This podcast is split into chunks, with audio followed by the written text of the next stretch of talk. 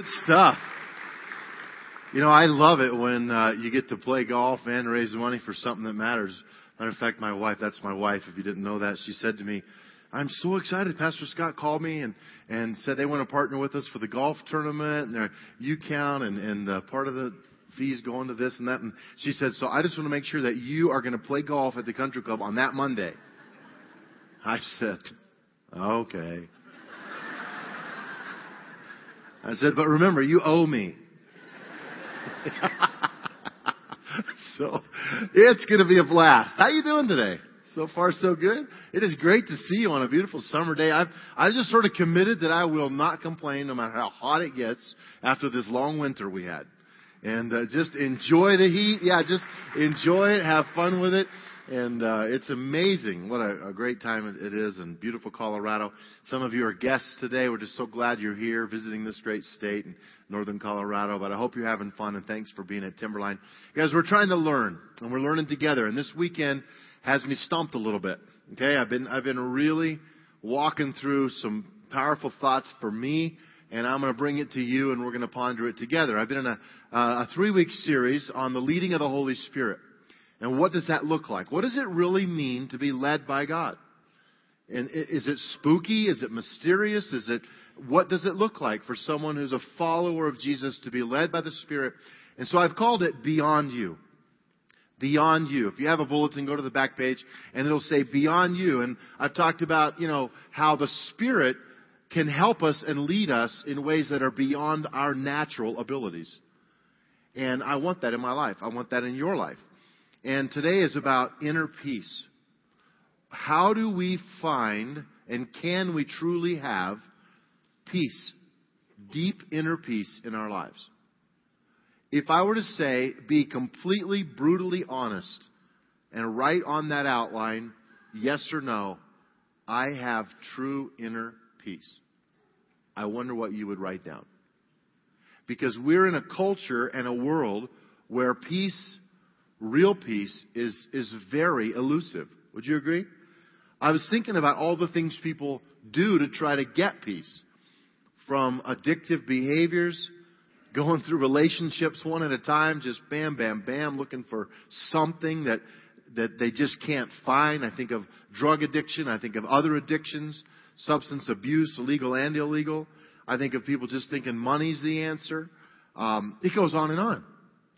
How can I have peace? And will I know it when I have it? And when I do have it, will I even recognize it if I'm really anchored in God? So all these questions have kind of been digging into me a little bit. So, so I'm bringing it to you. All right. And you're going to solve it today. So I have like five questions on the back of your bulletin that we need to ponder a little bit. But before we do, let me read from John fourteen, because it sets up this idea that the Holy Spirit is leading our lives. Jesus is about to ascend into heaven, and he makes this statement to his followers. It says this, verse fifteen. If you love me, obey my commandments. I will ask the Father, and he will give you another advocate who will never leave you. Who would that be? It says, he is the Holy Spirit who leads into all truth. The world cannot receive him because it isn't looking for him and doesn't recognize him. But you know him because he lives with you now and later will be in you. And that's an important part, because Jesus would leave and then the Holy Spirit would live in those who confess Jesus as Lord and Savior.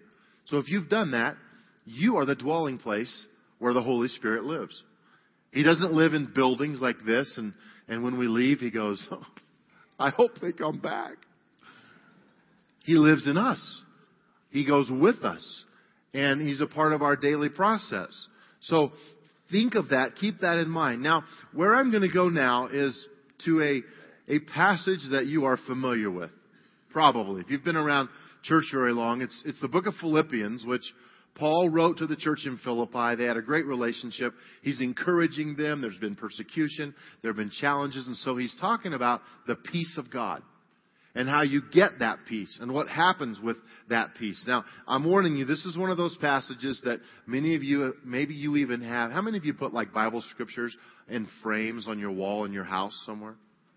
That's wonderful, you know, and you kind of see it and you walk in. It is fascinating to me, though, that some people put them in the restroom. You ever thought of it? I went into a restroom the other day, and there was this beautiful framed plaque right above the toilet. And it said, like, peace, the peace of God be with you and everything. It just, is that odd to you? It's, not, it's just odd to me. Anyway, it doesn't really matter here. I don't even know why I said that. Let's move on. Philippians four, verse four. It says this, Philippians four, four. Always be full of joy in the Lord. I say it again, rejoice. Let everyone see that you are considerate in all you do. Remember, the Lord is coming soon. And then here's the verse. Don't worry about anything. Instead, pray about everything. Tell God what you need and thank Him for all He has done. Then, okay, then, that's an important word, you will experience what? God's peace. You will experience it, which exceeds anything we can understand. That's, that's comparing the divine to the human. His peace will guard your hearts and minds as you live in Christ Jesus. And now, dear brothers and sisters, one final thing. Fix your thoughts on what is true, honorable, right, pure, lovely, admirable. Think about these things because they're excellent and worthy of praise. Keep putting into practice all you learned and received from me, everything you heard from me and saw me doing. Then the what? God of peace. The God of peace will be with you.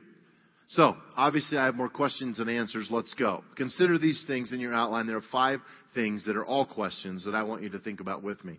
Number one, according to what we just read, is it possible to pray out my worries?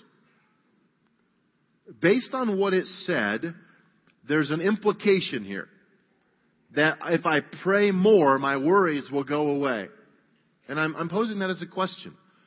If you pray more, do your worries leave? Or does that depend on something else in your prayer? Let me remind you of what it says. Verse six a. Don't worry about anything. Instead, implication, pray about everything. Like, if I'm praying about this, I don't have to worry about this. So I, I, I sort of look at this whole thing and I say, okay, let's just talk about worry. What is worry to start with? What, if you looked it up in the dictionary, this is what it says. It's a verb, and it says, to give way to anxiety or unease, to allow one's mind to dwell on difficulty or troubles, to cause to feel anxiety or concern. And as I read that, I thought, okay, is all worry and anxiety bad? Is there such a thing as positive stress? Or positive anxiety. So then I started thinking about what are the things in my life that might be positive if I'm stressing out about it a little bit. Like, for instance, if your car right now has four bald tires on it, it the stress of that and the worry and the anxiety of that might be a good thing. How many of you would agree? You should worry about that. You should be thinking, I probably need to get some new tires. If, if you want your kids to be safe, if you have children, that that anxiety over that might make you a better teacher or trainer of how to live safe in our world, right? You with me on that? So, so not, I don't want to stand up here and just say this weekend, don't worry, be happy. Okay? Because sometimes the, the tension in our mind and lives are, are what protects us and keeps us and motivates us toward even God. But where does it cross the line when worry actually becomes a huge hindrance to what faith is in our lives as the Spirit of God is trying to lead us? These are the things I, I'm thinking about a lot. How does prayer change my worry? I'm, I'm, I'm going to ask you to do something or try just a little test this week. How many of you, when you pray, you think your prayers rather than verbalize them either through a whisper or a normal conversational tone? You typically, when you, if you have a prayer time with God, it's thinking prayers rather than saying prayers. So raise your hand. Okay. I want to ask this crowd who just lifted your hands to try something this week. And that is to actually verbalize your prayer out loud. Now, you might feel funny at first because you've been thinking it, but it's very different. You try both. Try both. Sounds silly, doesn't it? Try both and you'll find out when you verbalize your prayer out loud in the room, it feels very different than when you just think it. Because when you think it, Your brain has the capacity to go six to seven times faster than what you can verbalize. And verbalizing forces you into actually saying the words and thinking through what it is that's troubling you. And when I hear it back, I always pray out loud, not real loud, but just in conversational tones. When I hear my prayers sometimes, it changes how my next sentence is structured. Because I'm hearing myself pray. It might sound silly. Just how many of you will try it? Give it a shot. Please do. I really want you to try it. And and make a note to do that. Because when you verbalize your prayer, I think it, I think sometimes God's thoughts come in different ways. I had someone after, after the last service come up and say, it's even different yet for me when I write my prayers. And I thought, that's a great idea. I don't journal a lot. Every now and then I go through phases, but I would encourage you to think about that. Second question in your notes is, does knowing, quote, God knows, end quote, bring me peace? And how much peace will that bring me? Because of what Paul says here, there's another implication that if I say it, if I tell him, that that might be one of the roads to being at peace in my own life. And it says this, the verse six b, tell God what you need and thank him for all he's done. Now, I have a question about this. How many of you know it's in the Bible somewhere where it says God knows what you need before you ask? It's in there. Okay? So why is Paul saying, tell God what you need if God already knows? Is God confused? See, if he already knows, then my conversation with God could easily just become, yep, yep, yep. All right, talk to you tomorrow.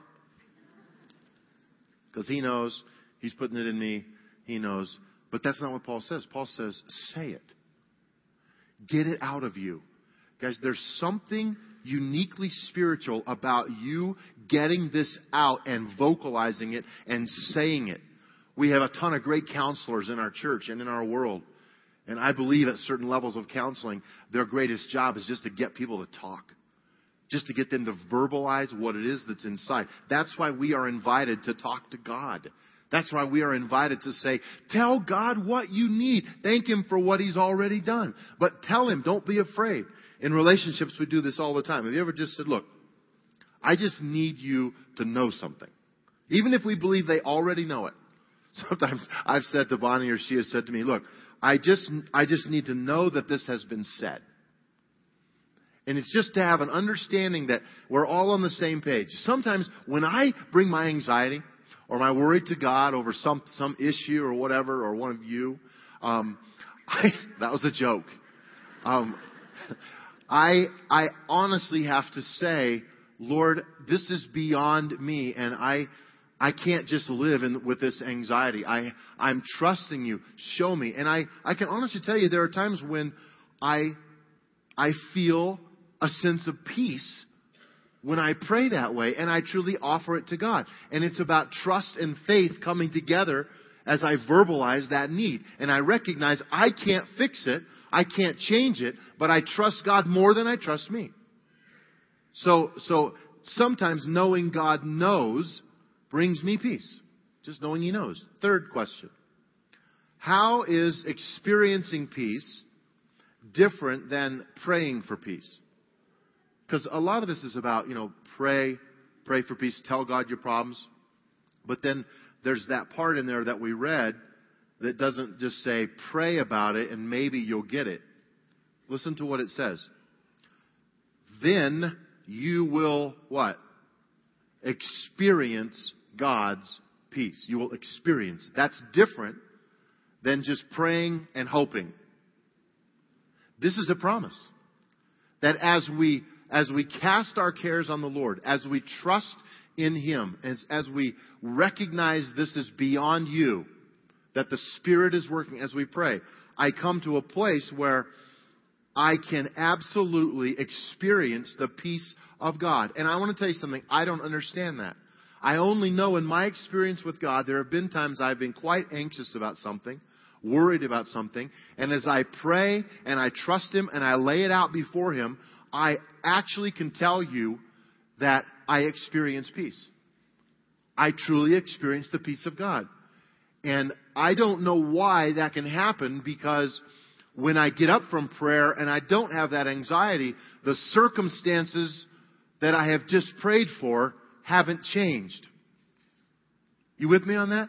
How can it be that I have peace now when the circumstances haven't changed? Here's how. The Holy Spirit of God in the divine realm touches your flesh, your thinking, your mind, and brings peace where you couldn't do it. You couldn't get it even by trying harder. It's a divine thing. And that's why we have such an advantage over people who don't walk with Christ. Is because you can truly walk in the reality of inner peace. And that's not attainable for other people who don't have the Holy Spirit working in their lives. But you and I can. It doesn't mean we always do. It just means it's possible. Because I, I don't know about you. I get frustrated when people just say, just let it go. Don't tell me just to let it go. Well, just get over it. No, I can't get over it. It's not about letting it go or getting over it. My human mind cannot forget. Right? But the Spirit of God can bring something divine to my humanity and touch it. And allow me, allow me to experience the peace of God that goes beyond my understanding. That's what Paul's saying. My cognitive ability to get it right. I love God for that, you guys. It's powerful. I got to go. Number four. How does His peace guard our heart and mind? Big part of this passage is this little phrase, guard our heart and mind. It's a, it's a huge component, especially in light of the culture they lived in. And so let me just take you to this verse. It's seven B, and it says, His peace, meaning God's peace, will guard your hearts and minds as you live in Christ Jesus. Now, let me remind you of something that's going on in the text. Rome, Rome was the, the dominating force on the earth in the time of Christ and the time of the Apostle Paul when he's writing this. So Paul, when he's writing this to the church in Philippi, he pulls out a word that these people in this church recognize immediately. When he said, it will guard your heart and mind, what did they see? Guard. He used that word. They saw a big Roman guard standing at his post with spear, sword, and weapons, but most of all, with the authority of Rome to cover whatever actions he made. So when Paul says, it's the peace of God who can guard, they immediately say, wow, there's power here because this comes from somewhere else. This guard represents some big power. The Spirit can guard our heart and mind in Christ Jesus. See, you and I need to understand that when it says heart and mind, it means my, my feelings, my thoughts, and my emotional stability. Paul chose those two words specifically because our thoughts can run away with us. Our emotional stability is based on how we control our thoughts and keep them from running away with us. Have you ever heard someone say, oh, my imagination just ran away? You know, I mean, just. Have you ever, have you ever had like a, in the middle of the night, you wake up out of a deep sleep and you hear a noise? And maybe the night before you were cooking something using a big butcher knife and you like left it on the counter. So you know it's down there in the kitchen. And then, you know, a couple weeks ago, you were at a movie and they showed a preview of one of those movies with a killer guy with a black sheet over his head with holes cut out. And it's haunted you ever since you saw that. And the sound you heard sounded exactly like someone with a black sheet over with holes cut out, holding the knife, holding the knife that you, that you left on your counter. And you know now that that person is in your house with the knife and you're pretty sure they're coming up the stairs. How many of you understand what I'm saying here? See, when that happens to me, I just immediately say, Bonnie, go go check that out.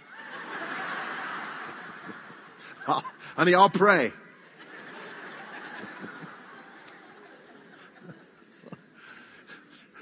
Our imaginations just go crazy. You guys, that is what happens with worry. That's what happens with anxiety. That's why we need beyond you, beyond me, the Holy Spirit of God to what? To guard, to stand at the post of our thoughts, of our emotional stability. Only God can do that. It's a divine action. It's a willful act of God. Let Him. Trust it. Walk in faith to say, God, you alone can guard me from running off the deep end with this crazy thought I'm having. Lastly, number five, what is the key to fixing my thoughts? Fixing my thoughts. To fix my thoughts on what is true and on, on we'll read it in a second. What what is the key to that? How can I? Is it just more concentration? Is it, you know, mind over matter? Do I need to go to a class on training my thought? What is it? How do I do that? Let me just allude to this and, and how Paul wraps this up. It's powerful. Verse eight. And now, dear brothers and sisters, one final thing. It's kind of like the cap of here's how you can do what we just have been talking. Fix your thoughts, and then the list, on what is true, honorable, right, pure, lovely, admirable. Think about things that are excellent and worthy of praise. How can I do that? See, the list is impressive, but I'm I'm stuck back there on the fixing my thoughts part. Because what does it take to really take charge of my thought life? To really grab it and say, with God, I want to partner with the Lord that you are guarding my thoughts and you are guarding my behaviors and you are my guard and I trust you so that when I feel myself unreeling and I feel the line going out, I need to be able to trust that the Lord and the Spirit are there to guard me. And I do not need to have that panic moment. I realize, you guys, that some of you have a temperament, a D N A thing. How many of you believe we're born as natural worriers, some more than others? And how you're raised has a lot to do with this. But I don't care who you are, how you were raised, or what your D N A tells you. You can have the inner peace of God by the power of the Holy Spirit in your life. You can trust that. And you can walk with that. And you can know He's there. It doesn't mean you ignore worry. It means you respond to it rather than reacting to it.